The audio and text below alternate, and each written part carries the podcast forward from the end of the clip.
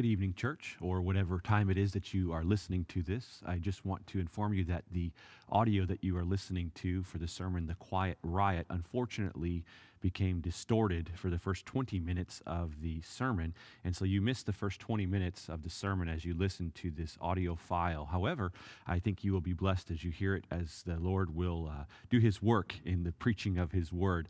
And so, again, thank you for listening to this. We do apologize that the first 20 minutes or so uh, did get cut off, but uh, there's still roughly about 45 minutes left of the sermon, and uh, trust that it will be used by God for his purposes. Have a great day, and uh, look forward to seeing you soon. Please enjoy the sermon now. Together, in order that he would be able to warn them of something, is on account that their business is being infected or, or disrupted by the work that the Apostle Paul himself is doing. He says in verse 26 This Paul has persuaded and turned away a great many people, saying that gods made with hands are not gods. This was a big, big, big problem for the people of Ephesus. Their gods, in which they worshiped, especially Artemis, who was their uh, chief god or goddess in their land, she pervaded all aspects of the Ephesian society and its culture. She brought money to the culture. She also brought influence to the culture and its political uh, gain. And she also was a idol in which they worshiped. She was a false god in which they worshiped and had been worshiping for centuries. For a very, very long time, Ephesus had been known as the place in which the goddess Artemis was residing in. And so, as Paul is preaching the gospel here, and lives are being transformed, Individuals' hearts are being changed to realize that they are called to worship the one true God and not these things in which are made by hands, these things in which people themselves have created and can destroy if they would choose to do that. He is leading these people away from the worldliness of these, this city of Ephesus. And so, this is a big, big, big problem for the people here, especially these men. They worshiped the goddess Artemis, or if you're using the King James, you'll note that it says Diana. Artemis is just the Greek name for this goddess. Diana would be the Roman name uh, or the Latin name for the goddess. Same, same idea. And so if you're saying, oh, I'm reading the King James, it says Diana, doesn't say Artemis, well, it's just the same name, just translated a little bit differently. Now, in uh, history, there are a couple of different Artemises. Artemis was a goddess. Uh, she was a female goddess, but in her different contexts, there are different regions in which she showed up in, she often was depicted a little bit differently. In Rome, the goddess Artemis, or Diana as they called her, was the beautiful virgin goddess. But in Ephesus, she was a little bit different from that.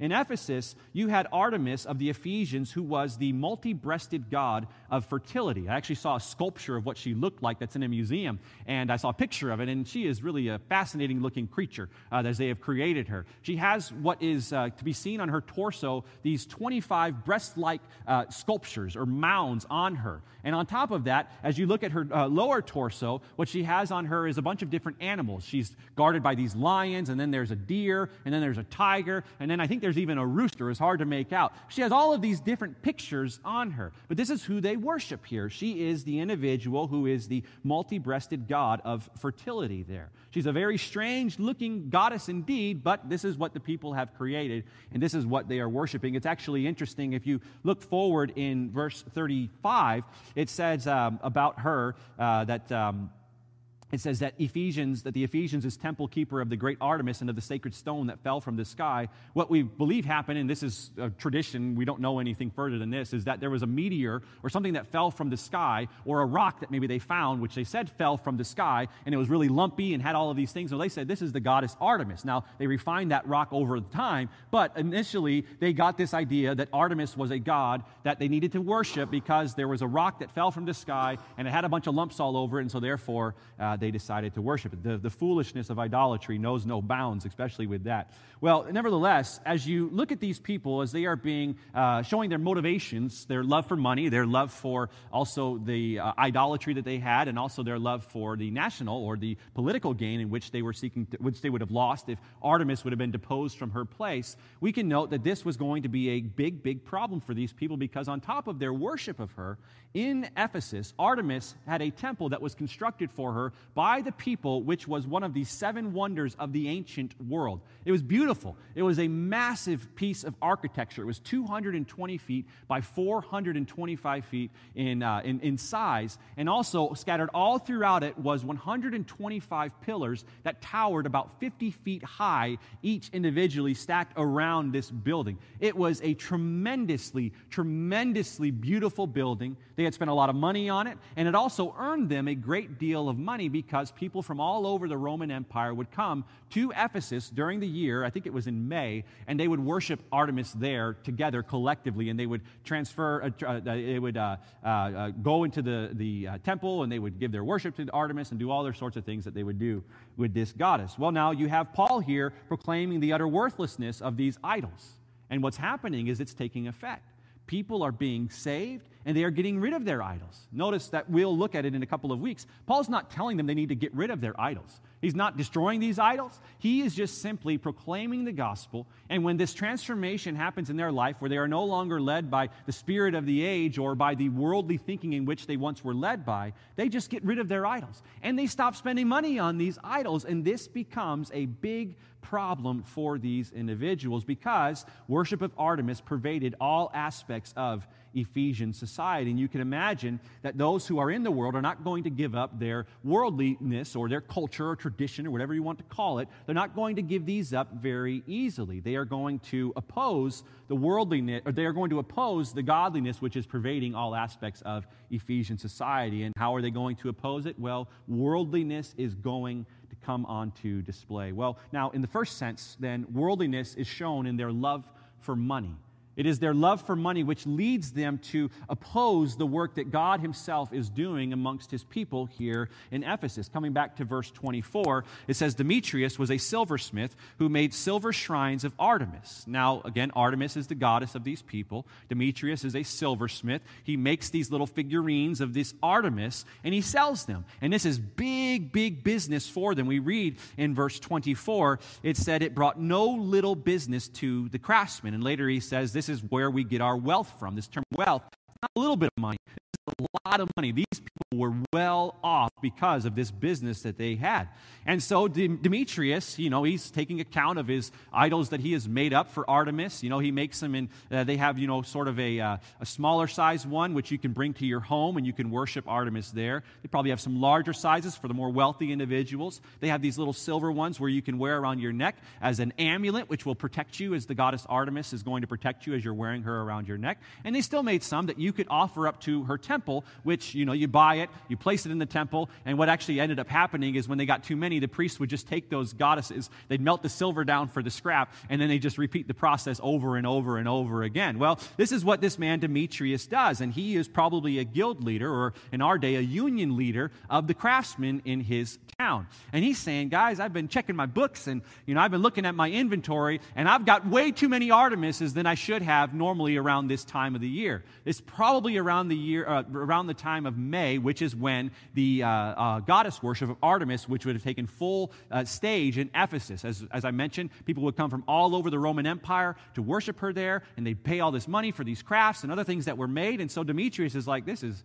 this is not happening in the way in which it should be happening here. Our books are lower. Uh, you know, we don't got any money. I've lost our wealth. You know, something is happening, and something needs to be done on account of what Paul himself is doing because Paul's the problem. You know, he's preaching these things saying that our idols are worthless.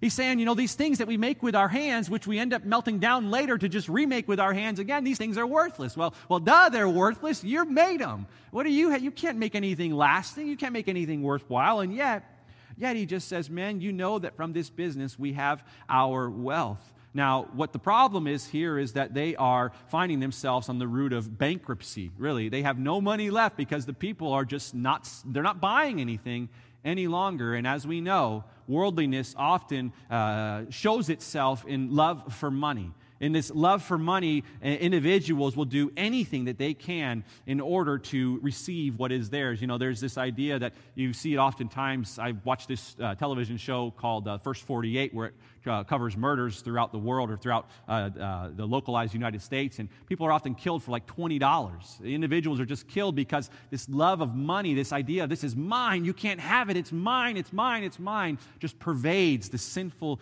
desires of the flesh. And so this is what is happening here.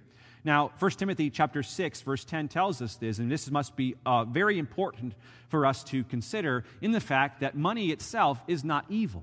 Uh, money itself is not sin. In fact, God gives money in order that we will be able to use it for His purposes. Money in and of itself is not sin. Being rich in and of itself is not sinful. 1 Timothy chapter 6, verse 10 says, For the love of money is a root of all kinds of evils. As we will see here, their love for money will lead them to start a riot against the church as they are in Ephesus. They look for Paul, they don't find him, but they find two other believers. Their love for money leads them to really bring about a lynching party for the Christians in that society in which they live. But not only that, their worldly motivations also consist in their love for idols and their love for idols, that is, things in which men create to take place uh, uh, of the one true and only God who has created all things, even the individuals who themselves are creating these false gods. These individuals have this idolatry in which they will not give up they will not give up these images in which they choose to worship. And in our day, while we don't often see idol, uh, idol, worship in our society in which we live in here in America, culturally speaking, everyone has something in which they are refusing to give up for God. They're refusing to give it up. No, this is mine. You know, God, mind your business. This is mine. not getting rid of it. You need to just go and, you know, figure out something else to do during this time. It's that it's this idea that says, I don't need God. God, I don't want you. God, get out of my life. I am going to worship this thing. And these people had these idols. They had these idols. And, you know, what are you to make of an idol? What are we to think about when we think of idols? You know, we often say, well, oh, what, what's an idol? Who cares? Who cares about an idol? Well, what does God make of these idols? What does God think of these idols when he sees his people making them or sees individuals who are his creation making them? Jeremiah 16, verse 20 says, Can man make for himself gods? And the answer obviously is yes, but the response is, Such are not gods. And so, not only is worldliness pervaded in uh, showing itself not only through the love for money, but also in the total absencing oneself from the worship of the one true God. This idolatry, individuals making images of things in which they worship, which are not God, nor can they be God, because God alone is God and there is no one like him. Now, the concern for these people here is made clear in verse 27, their worldliness, we could say. He says there is danger not only that this trade of ours may come into disrepute, meaning we're not going to have any money anymore, but also that the temple of the great goddess Artemis may be counted as nothing, and that she may even be deposed from her magnificence. There's this problem here. They're saying this God that Paul is proclaiming, you know, he's overtaking the, the uh, superiority that the goddess Artemis has. How is this right? We need to do something about this. We can't have this taking place. We can't have the God of Paul overtaking Artemis here. She's the great and mighty Artemis of the Ephesians. We cannot allow for this to happen. How many times do individuals set up things in this world in order that it can prevent individuals from knowing the one true God? How many times are people unwilling to get rid of something in their life saying, oh, well, I just won't get rid of this, and it often disrupts this individual from having a right relationship with God. One thing that's kind of ironic here about this idolatrous worship that they have here is it's I think it's funny that you know they're so concerned about Artemis being deposed from her magnificence, but in this whole account Artemis does nothing. If Artemis was such a mighty God, don't you think that she would have upheld her glory here and, you know, struck down Paul and, and the rest of the church herself? She does nothing. And she can't do anything because she isn't nothing. She's made up. She doesn't exist. She knows nothing of what is happening here because she is a figment of these individuals' imaginations. Yet, even though this is the case, the people don't see it that way. The people don't see it that way. The worldliness that they have blinds them to the beauty and glory of the one and only God and causes them to place their hope, their joy, their trust, and livelihood in a lifeless statue which they themselves have created. And so, worldliness is both love for money, love for idolatry, but finally, worldliness is also shown in their national and social pride, which leads them to oppose the work that God Himself is doing amongst His church there. So, on top of them losing their money, which we read in verse 27, their trade will come into disrepute. On top of the fact that the great goddess Artemis may be counted as nothing and she may be deposed from her magnificence, also they remark on this fact that she is whom all Asia and the world worship. They're saying not only does this affect our pocketbooks, not only does this affect our god Artemis, but it also affects our standing within our world that we live in. The whole world worships Artemis, as they are saying here. Now, this is probably an exaggeration. We do know that Artemis worship did become quite main, uh, uh, widespread, but still, they're saying, nationally speaking, they're going to take away our God. We can't have this happening here. People know us as being the Ephesians, the Ephesians who have the great goddess Artemis here. We're the temple keeper of Artemis here. And if Artemis loses her value in the society, no one's going to come to Ephesus any longer. People are going to hate our society because we have nothing to offer to them any longer. Now, I'm not saying that it is worldly to be patriotic here. That's not what I'm saying here. Don't mistake me for that. But there is some sense in which patriotism replaces or overtakes one's devotion to God. It causes for an individual to do things in which they would not have done, but because of their great love for the worldliness of this world, they forget, especially believers, forget that they are citizens of heaven. And so you have, in one sense, which we've seen in our society here in the United States, individuals reacting to the tyranny in which they see in the governmental systems that we have here in the United States. And because they see this as tyranny, their desire for the, which really is just their desire for the American way, they see that being taken away. Their desire for the American way supersedes God's will and His ways, and they often do things that are totally unbiblical. They riot against the government in a way in which is totally unbiblical.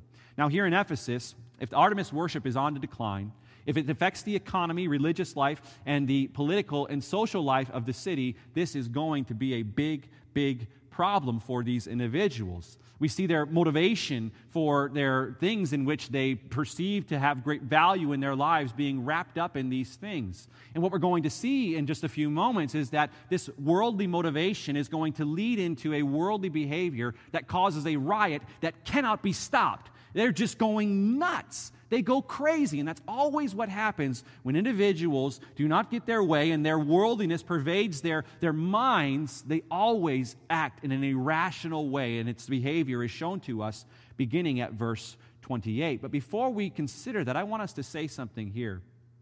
You know, this idea that these Artemisian or that these Ephesians have about their Artemis God here, they're saying, you know, if Paul's God overtakes the authority of Artemis here, it's going to make her nothing.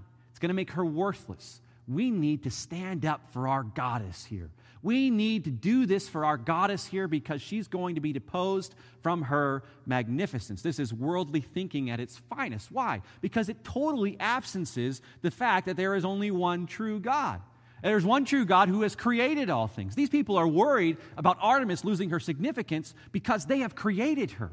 They've created this goddess, and so they don't want her to lose her significance. On the contrary, for us as believers, if we are to think biblically about God, even if we were the last church, local church, ever, ever to exist right here in the earth, if some 50 of us or 25 of us, however many of us, if we were the last people on earth to worship God, and the rest of the world began to worship Artemis again, or the Muslim God, or, or whomever, whatever God that you want to pick, it would not change for a single second how truly miraculous and powerful and awesome and mighty that our great God is. It wouldn't change anything about God.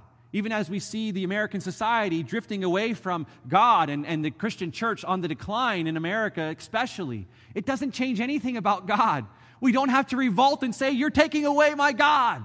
God is still God. We don't need to riot against the ungodliness that we see happening in our day. We don't need to beat people into submission, which is what they used to do. Rather, we need to preach the gospel and allow the Spirit of God to do his transformative work. We don't need to become overwhelmed by the ungodliness that we see in our society. As these Ephesians would do, they try to beat Paul and beat the rest of the church into submission to go back to the ways in which they want them to do things, which is worldly in and of itself. The church doesn't need to do that because God, even if even if it's just us worshiping him, he is never going to be deposed from his magnificence because he alone is the all-powerful God. Church, if we think about it, 8 people, 8 people worshiped God in Noah's days. Out of all of the world, eight people ended up on that ark. And now people would say, well, the majority is probably right here. You know, Noah's, he's in, the, he's in the minority. No one cares about his God. What happened to the people? What happened to the people in Noah's days? Did the fact that only eight people worship God diminish his power? No. Contrary to what the world thinks concerning their gods, our God does not get his power from us, nor does his name continue because of us. God is not dependent upon his creation for anything, he alone is God. Worldly thinking does not have to get into our system. Our worldview does not have to change if we become lesser in the society in which we live in. We're not of this world. We are separated from the world. And so, whatever happens, we don't need to respond as the Ephesians would do here. But still, also, I want us to say one other thing about the motivations to worldliness. You say, What am I to think about in terms of the money in which I have? How should I, as a believer, see the money or the resources in which God Himself has given to me? How can I ensure that the love for money does not lead for me to live a worldly type of lifestyle? Well, 1 Timothy chapter 6 verse 17 to 19 gives us the right attitude towards money. It says as for the rich in this present age charge them not to be haughty nor to set their hopes on the uncertainty of riches but on God, who richly provides us with everything to enjoy. They are to do good, to be rich in good works, to be generous and ready to share thus storing up treasure for themselves as a good foundation for the future, so that they may take hold of that which is truly life. Ultimately, he says, Our money is not ours. It's given to us by God to steward. Let us be faithful with what God has given to us in order that it would bring him glory and it would also help individuals who are in more need than us. Well, now, worldly motivation then is seen in these three characteristics love for money, love for idols, and also social and national pride, which are in opposition to God and his ways. The second question that we must ask ourselves is what happens when the worldliness takes over these individuals? What does their behavior look like? What is the behavior of someone who is worldly, who, who is love for their money or their, their love for their nation or their, their love for their social economic status? What happens to an individual whose worldliness overtakes them? Well, we see it in the activity of the world here in verse 28 to verse 34. It says, When they heard this, they were enraged and were crying out, Great is Artemis of the Ephesians! So the city was filled with the confusion, and they rushed together into the theater, dragging with them Gaius and Aristarchus, Macedonians who were Paul's companions in travel. But when Paul wished to go in among the crowd, the disciples would not let him. And even some of the Asiarchs who were friends of his sent to him and were urging him not to venture into the theater. Now, some cried out one thing, some another, for the assembly was in confusion, and most of them did not know why they had come together. Some of the crowd prompted Alexander, whom the Jews had put forward, and Alexander, motioning with his hand, wanted to make a defense to the crowd. They recognized that he was a Jew. For about two hours, they all cried out with one voice Great is Artemis of the Ephesians! What do you see here? What's the activity? What's the behavior of the world here? It is riotous, rebellious confusion. They don't know what is going on. They are totally out of control. They have no control over their beings. They are out for blood. It is a lynching party that is going to take place here. They're dragging uh, Aristarchus and Gaius with them because they can't find Paul, and they're yanking him over into the theater, and they're going to kill them right then and there because they can't stand that their worldliness is on attack from the godliness of the church that is found there in this town of Ephesus. They say, if we're not going to have our way, if Artemis worship is going to be no longer, then you're not going to have your way either. We're going to stomp it out once and for all. Now, some people who are trying to be compassionate towards the world in this sense, to try to say, you know, well, you know, she'd expect him to do this here, they say, well, these people, what we see happening is merely passion.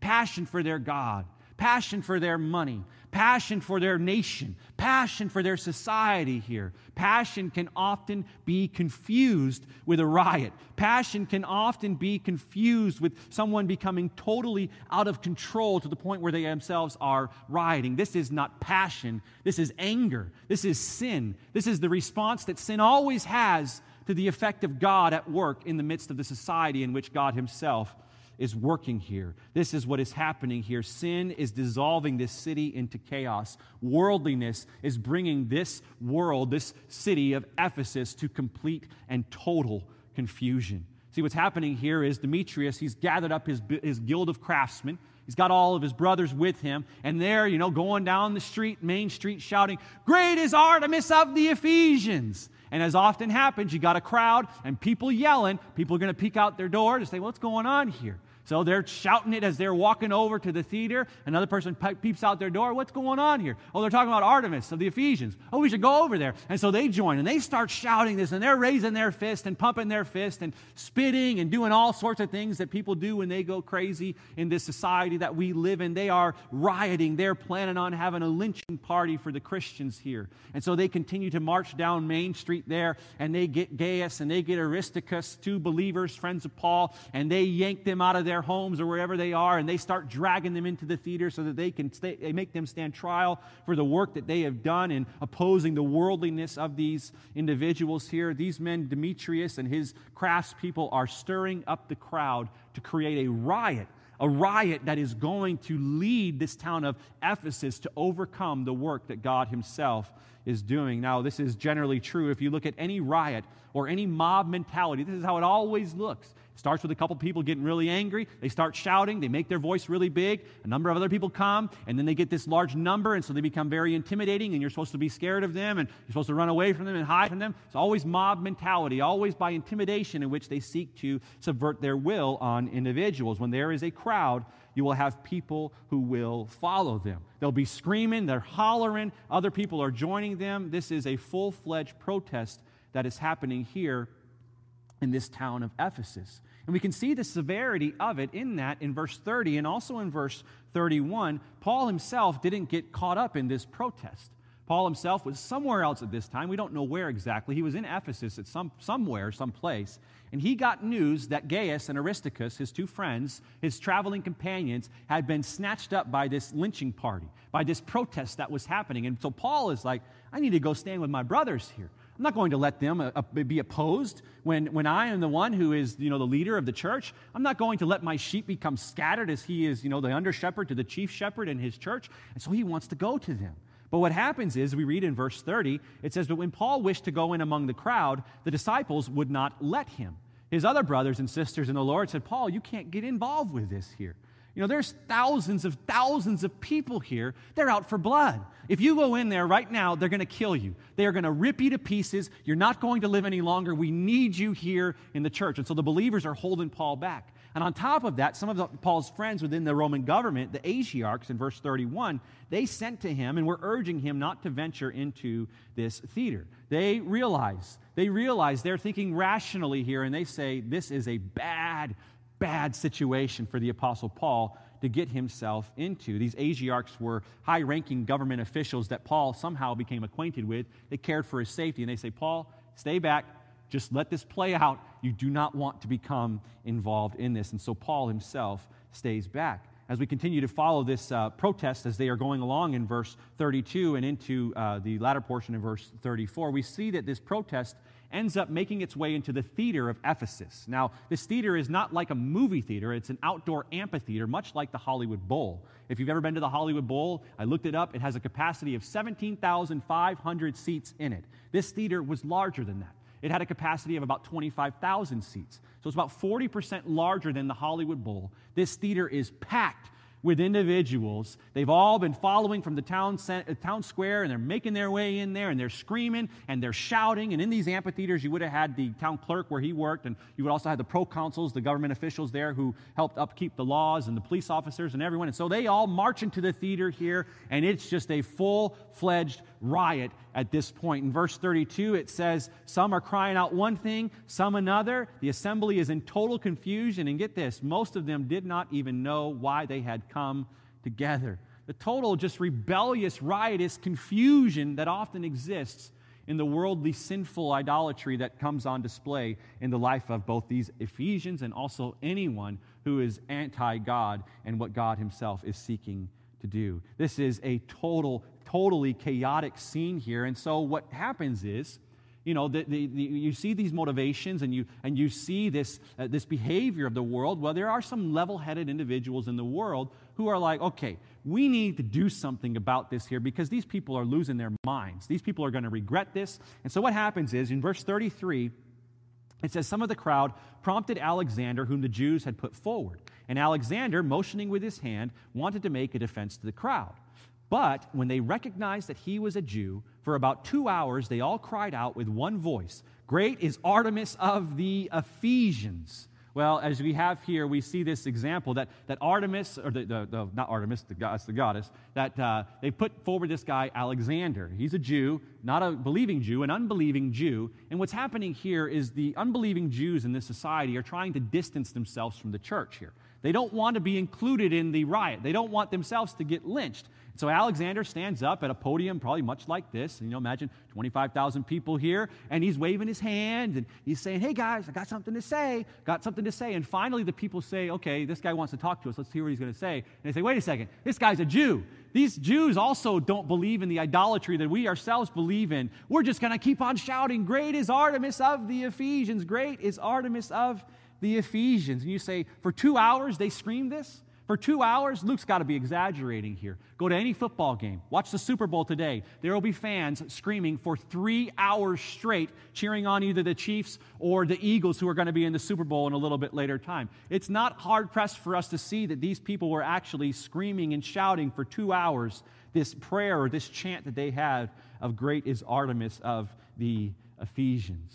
So they become hoarse, they're screaming, shouting they're so riotous in their behavior, lacking any sort of control whatsoever. This is totally, totally the behavior of individuals who are worldly. They are individuals who act as fools because they live their lives in total opposition to God.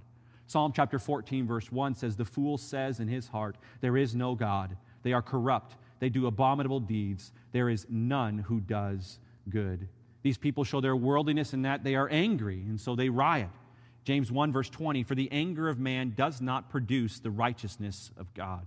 Suffice it to say, rioting is antithetical to God and his ways. Rioting shows the worldliness of individuals who seek to enact, enact vengeance on their own rather than leaving vengeance to God, which is alone his to repay. These people are worldly. They are worldly to the extreme. They are riotous in their behavior. And really, there's an account back in the Old Testament that actually mimics this or, or images this in 1 Kings chapter 18.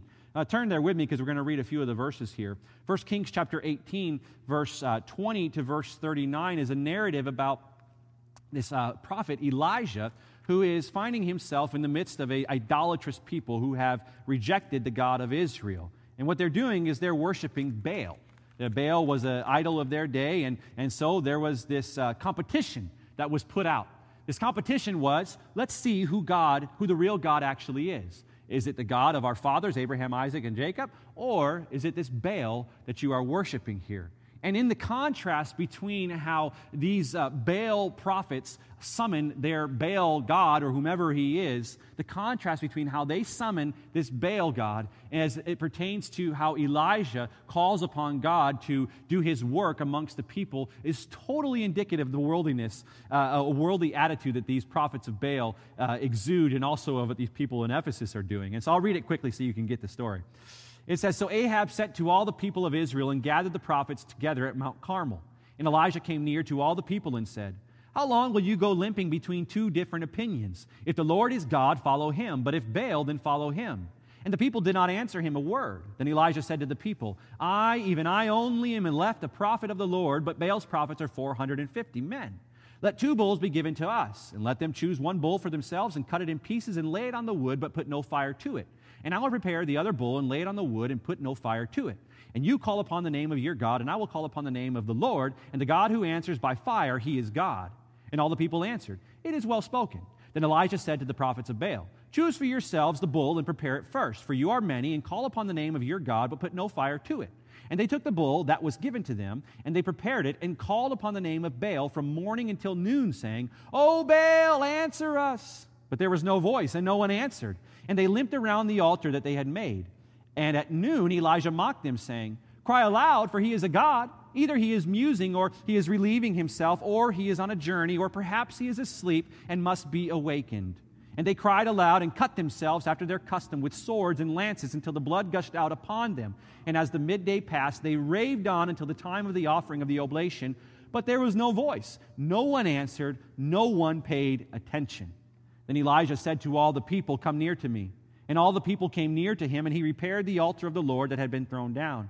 Elijah took 12 stones, according to the number of the tribes of the sons of Jacob, to whom the word of the Lord came, saying, Israel shall be your name. And with the stones he built an altar in the name of the Lord, and he made a trench about the altar as great as would contain two seahs of seed. And he put wood in order and cut the bowl in pieces and laid it on the wood, and he said, Fill four jars with water and pour it on the burnt offering and on the wood. And he said, Do it a second time. And they did it a second time, and he said, Do it a third time. And they did it a third time. And the water ran around the altar and filled the trench also with water. And at that time of the offering of the oblation, Elijah the prophet came near and said, O Lord, God of Abraham, Isaac, and Israel, let it be known this day that you are God in Israel, and that I am your servant, and that I have done all these things at your word. Answer me, O Lord, answer me, that this people may know that you, O Lord, are God, and that you have turned their hearts, and that you have turned their hearts back. Then the fire of the Lord fell and consumed the burnt offering, and the wood, and the stones, and the dust, and licked up the water that was in the trench. And when all the people saw it, they fell on their faces and said, The Lord, He is God. The Lord, He is God. We see the contrast here between these two individuals. You have one who is a follower of the Lord and the other who is a idol worshiper.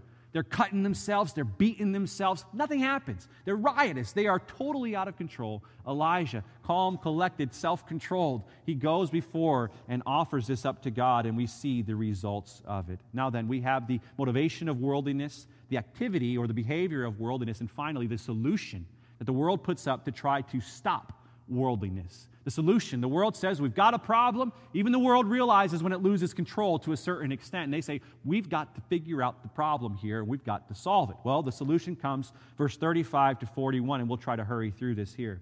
It says that when the town clerk had quieted the crowd, he said, Men of Ephesus, who is there who does not know that the city of the Ephesians is temple keeper of the great Artemis and of the sacred stone that fell from the sky? Seeing then that these things cannot be denied, you ought not to do, uh, you ought to be quiet and do nothing rash. For you have brought these men here who are neither sacrilegious nor blasphemers of our goddess. If therefore Demetrius and the craftsmen with him have a complaint against anyone, the courts are open and there are proconsuls. Let them bring charges against one another. But if you seek anything further, it shall be settled in the regular assembly. For we really are in danger of being charged with rioting today, since there is no cause that we can give to justify this commotion. And when he had said these things, he dismissed the, assembly. Now, the solution of the world, I would just say this from the start the solution of the world is always rooted in the fear of man, not from the fear of God. How do we know this? Well, we see this happening here. The solutions of the world to the sin problem in their world, they may not call it sin, but the problems that they see arising in the world, the solutions of world to worldliness always come from the fear of man you have this man, the town clerk. He gets up to the podium and he, he quiets the crowd. You know, you may say, the town clerk quiets the crowd? He's just a clerk. Who cares about him? Well, the town clerk in Ephesus had a great amount of authority there. So when he got up to the podium, the people knew that it was time to listen. And so he quiets the crowd here. And what he says will carry weight and will bring about a resolution. Verse 41 tells us the riot itself stopped. You say, how does he restore order? What does he do? What fear of man leads these individuals to restore order? Well, first, he suggests to them this let's just coexist with Paul's people. Let's just coexist with them. We don't need to argue with them. We can all get along. We're all men. We can all get along here. Let's just coexist because, after all, Paul's people are not against yours. You could just get along, just coexist here. His argument really is seen from verse 35 to verse 39, which is what I've read already. He says, even with what Paul is doing here in Ephesus, Artemis has not been deposed from her place. People are still worshiping her. People are still buying your shrines, maybe not as much. And on top of that, the people that you brought here, Gaius and Aristarchus, they've not blasphemed this goddess, nor are they sacrilegious towards her. They're not trying to defame these images. They're not going around sacrilegious means they're breaking the images. They're not doing any of that. So what are you worried about here? Just coexist with them. Let's just all get along. Let's just all get along. And, and better yet, if you can't get along with them, if you try to coexist and you still can't get along, go to the courts. Go to the court system, make a law against them, sue them, get your money back, and it'll all be fine. It's fine. Don't worry about this problem any longer. It's, it's this worldly, this worldly concept. Basically, if you cannot coexist, let the government figure it out. But still, he will have another position that these people can take, another solution to it. If you can't coexist with them, well, the other problem is you're going to get yourself in trouble. The fear of man comes into play again here. If you can't coexist, if you can't take it to the government, your problem, well, what's going to happen is the government is going to arrest you, and they say, oh, we don't want to be arrested here. The fear of man comes into play. You see, if they were truly, truly passionate about this, no amount of government involvement could stop them from doing what they were doing to try to uphold the name of their God. Remember when the uh, government, the Sanhedrin, tried to stop Paul or Peter and them from proclaiming the gospel? And they said, You keep proclaiming the gospel, we're going to arrest you, and we're going to put you in prison, and we'll probably end up killing you. What Peter and, and them say is, Well, well, you can say that, but we're going to serve God, not men. For these people, they say, Oh, the government's going to get involved. I don't want to get involved with that. We'll stop here. And so the fear of man prevents these people or, or, or leads these people to, uh, to stop this sinful behavior. As it was, the Roman government hated nothing more than lawlessness. They valued order. Disorder, it was going to be greatly punished. And so we have the town clerk who appeals to this. Well, this quiets them right away and the crowd is dispersed. Now, we must notice this about here, which is critical to understanding the worldliness of these individuals. After all, the problem which they're trying to solve is not just some general issue. It's not just some small problem. This is a sin problem. As we know, worldliness is that which is antithetical to God, His will and His ways. It's things in which are totally contrary to God. And so this is a sin problem. And the world is trying to solve a sin problem with more sinners. What's going to happen? When you try to solve a problem by a, as a sinner, you're going to create more sin in your life, which is what happens here. When disagreements come, the world says just let everyone coexist. All paths lead to God or a God, and so let's just let these people do what they're going to do. Those people can do what they're going to do, and that's the fear of man. We don't want a conflict, and so, well, let's just believe what we want and everything will be well. And if we can't coexist, well, then, you know, let's just let the government control the sin. Let the government control the sin. And it's true, God has instituted the government to control the sin to a certain extent. But even then, even then, the government cannot solve the problem of sin, nor can they get rid of it in any real sense. And so you say, what is the solution to worldliness? What must happen here for these people to have a change of heart? A true change of heart? Because after all, the problem hasn't gone away. Paul's still going to preach the gospel. People are still going to be saved. They're still going to lose their influence. Artemis is not going to be worshiped there much longer. This is going to be a problem that continues. What must happen? What must happen to this sin problem that is pervading the life of these Ephesian individuals? Well, the solution to worldliness can only be solved by God Himself. It's a spiritual battle, worldliness. It's not just some physical thing in which we can un- undertake and overthrow or control. This is a spiritual battle between God and Satan, who are at enmity with one another, and they are Satan is seeking to disrupt and distort God's will and his ways and to take glory from God. If we are going to solve a worldliness problem, we cannot go to the world to do it because it's just going to create more sin. God Himself must take care of the sin problem in this world. And the reality is, is He has done this. God has done this, but the people don't see it. Even though Paul's proclaiming the gospel, their worldliness has blinded them to the truth of the gospel, and they are not. They are not willing to succumb to that. And so their solution ends up becoming well, we're fearful of man. Let's just coexist for a time. If we still don't get along, I can go to the government. The government will take care of it. And even then, I don't want to get arrested, so I'll stop for a time. It's always, it's always, if you want to calm down the world, threaten them with arrest, or just say, well, we're just all going to get along, and you can bet that they will just be happy as can be. That's what Satan wants. Satan wants people to be just as happy as they can be, opposite of God Himself, of loving and knowing God Himself. And you say, why must we be careful to consider this truth today? Why must we be careful to consider this, this motivation to worldliness and the also behaviors of worldliness and the solution to worldliness? Why must we be always uh, recognizing these uh, characteristics in our world? Well, because while we are not of this world, we are still in this world. And the sinful attitudes of the world in which we live pervade every aspect of our society. And if we are not careful, what will begin to happen is the church, as it gives in, as it gives way to, you know, not wanting conflict or, or not wanting to offend or, or not wanting to, you know, get involved with the things that, that the world is doing, the, the, the, what's going to happen here is, is the church is going to fall victim to the worldliness that surrounds us. It's going to be swallowed up by the worldliness. The Ephesian church had a large problem here, a greater problem than this riot, even. A greater problem than this riot, even. Who cares about the riot? They had the problem of worldliness. The world was against them. The world was seeking to swallow them up just as we are here in Hollywood. The worldliness of Hollywood pervades every aspect of our society in which we live its motivations, its desires, its activities, its agendas, everything. Everything is on full display here. And if we as a church are not careful, if we as a church are not constantly aware of the fact that God has taken us out of this world, though we are yet still in it, and has transferred us into his kingdom of marvelous light, we are going to be overcome by the world in which we are living in. How do I know? How do I know that this should be something that we ought to be aware of here? Well, take the example of the Ephesian church. The Ephesian church here, they win the battle here at this point. They win the battle here. Worldliness does not infect the church. 30 years later, some 30 years later, the worldliness of Ephesus overtook them. Look to what Christ says to them in Revelation chapter 2. He speaks to the church at Ephesus. Revelation 2, verse 1 To the angel of the church in Ephesus, write, The words of him who holds the seven stars in his right hand, who walks among the seven golden lampstands. I know your works, your toil, and your patient endurance, and how you cannot bear with those who are evil, but have tested those who call themselves apostles and are not, and found them to be false. I know you are enduring patiently and bearing up for my name's sake, and you have not grown weary. Pretty good, right? But this is, this is the problem.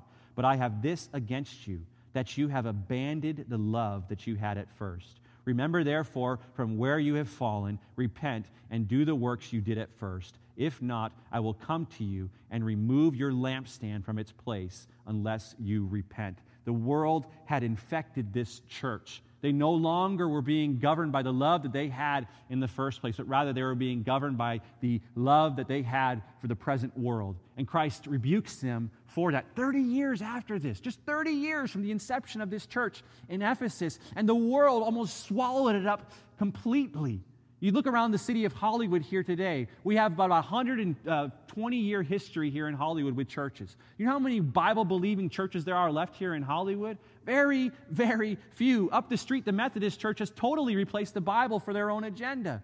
And, and you look at other churches, and they still, all of these other, many of these other churches here in Hollywood today have totally succumbed to the pressures of this world. Church, we must be on guard against these things. Not for morality's sake, that in and of itself is worldly as also.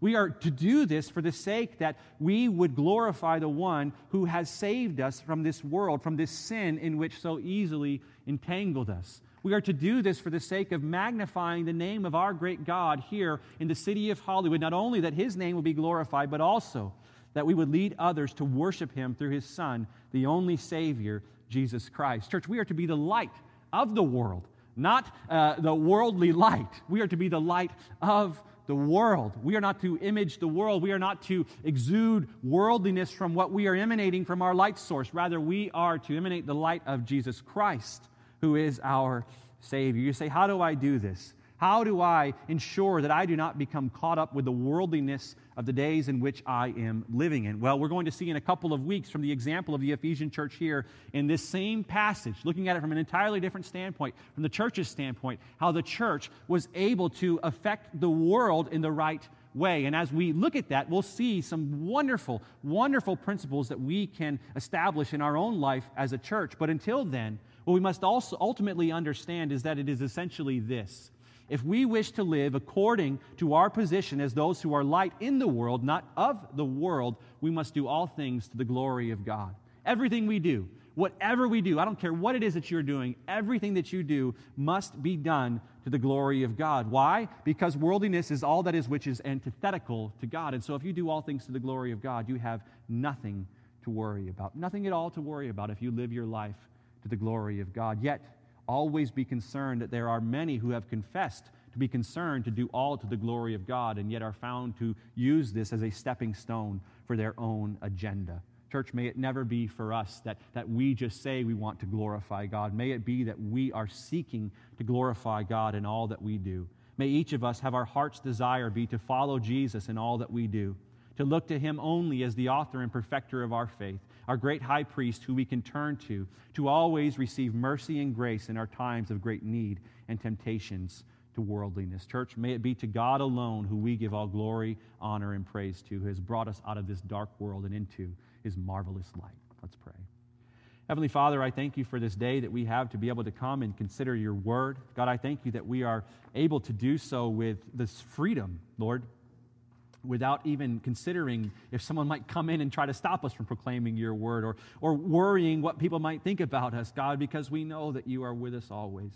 God, we know that no matter what may come against us in this world in which we are living in, we need not be afraid because you, God, have overcome the world as you sent your Son, Jesus Christ. He overcame the world. He is our righteousness. He is the one in whom has defeated the powers of sin. He has defeated Satan. He has defeated death itself. God, if we wish to be a church that is not uh, falling victim to the aspects of worldliness in which we are living in, God, may we continually look to our great and wonderful Savior. May we cherish him. May we seek him first. May we consider him always. God, would you lead us? Lead us to always look to your Son, Jesus Christ. It's in his name I pray these things. Amen.